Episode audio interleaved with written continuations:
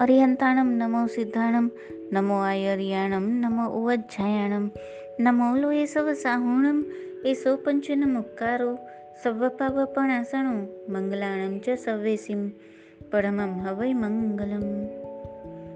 પ્રણામ પુણ્યશાળીઓ, જૈન સૂત્ર, અર્થ અને રહસ્ય પ્રેઝન્સ જે પૂછે તે પામે.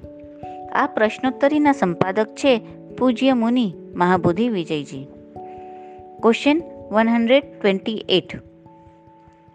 પુનર્વિવાહ કરવાનો કોઈ જૈન શાસ્ત્રમાં નિષેધ છે? હોય તો તે પાઠ બતાવો. આન્સર. શ્રી સિદ્ધઋષિ ગણેજી મહારાજ કૃત શ્રી ચંદ્રકુમાર કેવલી ચરિત્રમાં શ્રીમતી હંસાવલીના વિવાહ સંબંધમાં સ્પષ્ટપણે લખેલ છે કે રુદ્રપલ્લી નગરના રાજાની હંસાવલી નામની પુત્રી શ્રી ચંદ્રકુમારની ભ્રાંતિથી ચંદ્રસેનને પરણી અને તેથી શ્રી ચંદ્રકુમારે પછીથી તેણીને અંગીકાર ન કરી. શ્રી ચંદ્ર કેવલી ચરિત્રના ચોથા અધ્યાયમાં ચારસો વીસથી પાંચસોમાં શ્રલોક સુધીના એંસી શ્રલોકમાં તેનું વર્ણન આવે છે, જેનો સાર નીચે મુજબ છે. રુદ્રપલ્લી નામના નગરના વજ્રસિંહ નામના રાજાની પુત્રી હંસાવલી છે. તેણીએ શ્રી ચંદ્રકુમારનું વર્ણન સાંભળ્યું, તેથી તેના ઉપર રાગીણી થઈ અને તેમને જ પરણવાનો નિશ્ચય કર્યો. શ્રી ચંદ્રકુમાર કનકપુરમાં છે. એમ ખબર હોવાથી તેણીના પિતાએ પોતાના મંત્રીને કનકપુર મોકલી તપાસ કરાવી, પણ ત્યાંથી દેશાવર ગયાના ખબર મળ્યા. આ સમયે કુંડિનપુરના અરિમર્દન નામના રાજાનો પુત્ર ચંદ્રસેન હંસાવલીના ઉપર રાગી થવાથી એક ખાનગી માણસને લઈને રુદ્રપલ્લીમાં આવી વસ્યો અને ત્યાં યાચકોને દાનાદી આપી પોતે શ્રી ચંદ્રકુમારના નામથી પ્રસિદ્ધ થયો. વજ્રસિંહ રાજાએ શ્રી ચંદ્રકુમારને આવેલા જાણી પોતાની કન્યા હંસાવલીને તેની સાથે પરણાવી. તે અવસરે તે જ રુદ્રપલ્લીના રહીશ એક વાણિયાએ તે ચંદ્રસેનને ઓળખવાથી વજ્રસિંહ રાજાને ખબર આપી. રાજાએ તેને બાંધ્યો અને ખૂબ માર માર્યો. ત્યારે તેણે પોતાની સત્ય હકીકત જાહેર કરી કે હું શ્રી ચંદ્રકુમાર નથી, પણ ચંદ્રસેન છું. આ વૃત્તાંત જાણીને કુમારી, હંસાવલી, અગ્નિની ચિતા તૈયાર કરાવી બળી મરવાને તત્પર થાય છે. આ અવસરે શ્રી ચંદ્રકુમાર ત્યાં આવી ચઢ્યા અને સર્વ હકીકત જાણી કુંવરીને કહે છે કે, હે ભદ્રે, આત્મહત્યા તું શા માટે કરે છે? કન્યાએ મનમાં ચિંતવન કરેલો કે વચન દ્વારાએ અંગીકાર કરેલો વર થતો નથી, પરંતુ પાણી ગ્રહણ થયા પછી જે તે વર સ્ત્રીના પતિ તરીકે વિહિત થાય છે. રૂઢી પણ એમ જ દેખાય છે કે અન્યની સાથે સગપણ કરાયેલી કન્યા અન્યને પણ પરણાવાય છે. પણ પરણેલી સ્ત્રી કદાપી પણ બીજાની થઈ શકતી નથી. જેમ લાકડાની હાંડી અગ્નિ ઉપર એક જ વાર ચડે છે, બીજી વાર રખાતી નથી. જેમ આટામાં જળ પણ એક જ વાર નખાય છે. બીજી વાર નખાતું નથી. અને જેમ સજ્જન પુરુષનું વાક્ય એક જ હોય છે, તેમ સ્ત્રીઓનું પરણવું પણ એક જ વાર થાય છે. હંસાવલી શ્રી ચંદ્રકુમારને કહે છે કે, આપનું વચન વ્યાજબી છે, પરંતુ કુળ સ્ત્રીઓને તો મનથી વરેલો વર જ પ્રમાણ છે. અને હું તો મન અને વચનથી તમને જ વરી ચૂકી છું.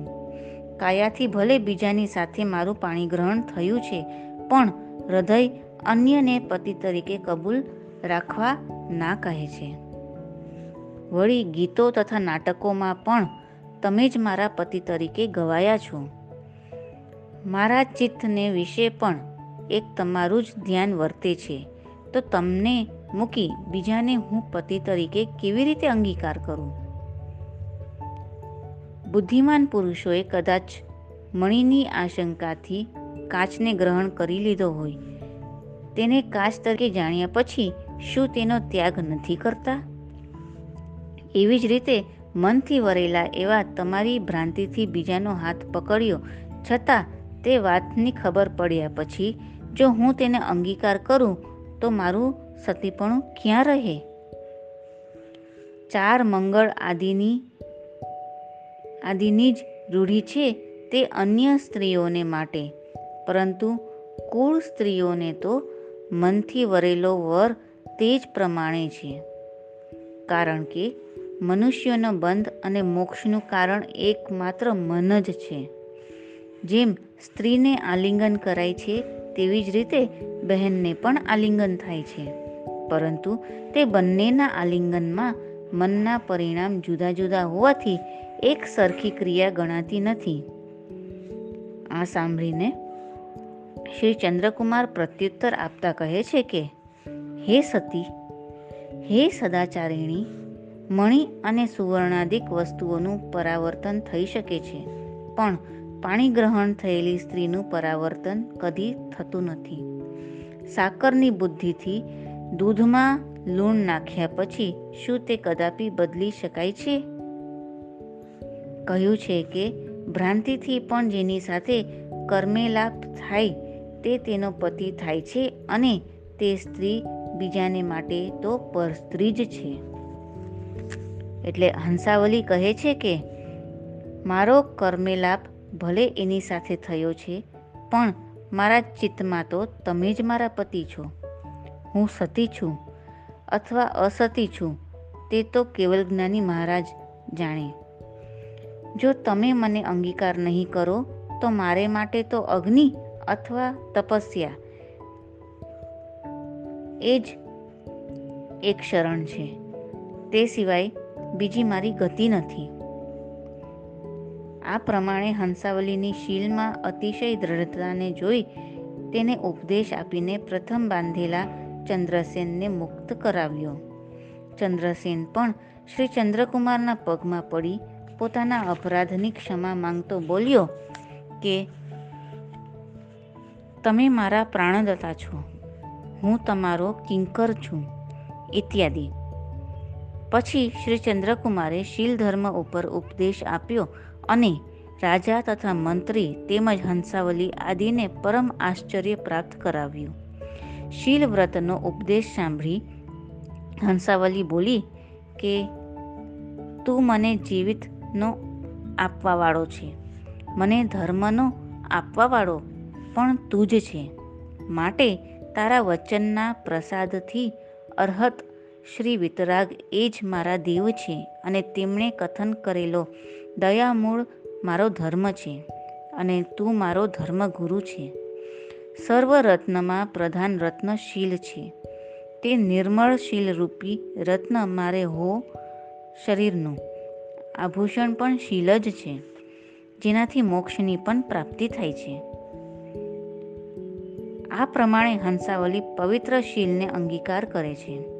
હંસાવલીએ બ્રહ્મચર્ય અંગીકાર કર્યા પછી હંસાવલીના પિતા વજ્રસિંહ રાજા શ્રી ચંદ્રકુમારને પ્રાર્થના કરે છે કે, તમે હંસાવલીને પરણી વિવાહ ઉત્સવની મારી આશા પૂર્ણ ન કરી, તો હવે હંસાવલીની નાની બહેન ચંદ્રાવલીને પરણીને મારા મનના મનોરથ પૂર્ણ કરો. શ્રી ચંદ્રકુમારે વજ્રસિંહ રાજાની વાત માન્ય રાખી અને ચંદ્રાવલીની સાથે પાણીગ્રહણ કર્યું. હવે પુનર્વિવાહનો જો જૈન ધર્મની દ્રષ્ટિએ નિષિદ્ધ ન હોત, તો હંસાવલીને પરણવામાં શ્રી ચંદ્રકુમારને શો બાધ હતો. પોતે ઘણીએ સ્ત્રીઓને પરણ્યા છે. તો આ એકને જ માટે પરણવામાં કેમ વાંધો આવ્યો? અને અહીં તો હંસાવલી ભાવથી, મનના પરિણામથી તો તેમને જ વરેલી હતી અને તે સર્વ લોકો જાણતા પણ હતા. માટે બુદ્ધિમાનોએ આ ઉપરથી વિચાર કરવો જોઈએ કે જૈન શાસનમાં પુનર્વિવાહને સ્થાન જ ક્યાં છે? વળી ચારસો બાસઠમાં શ્લોકમાં ચરિત્રના કરતા શ્રી સિદ્ધઋષિ ગણીજીએ સ્પષ્ટ જણાવ્યું છે કે, લાકડાની હાંડી ચૂલા ઉપર એક જ વખત ચડે, આટામાં પાણી એક જ વાર નખાય અને સજ્જન પુરુષોનું વાક્ય એક જ હોય. તેવી જ રીતે સ્ત્રીનો વિવાહ પણ એક જ વાર થાય છે. હવે આગળના સવાલ જવાબ આપણે નેક્સ્ટ ઓડિયોમાં જાણીશું. જીનાગના વિરુદ્ધ કાંઈ પણ બોલાયું હોય તો મિચ્છામી દુકડમ. પ્રણામ, અસ્તુ.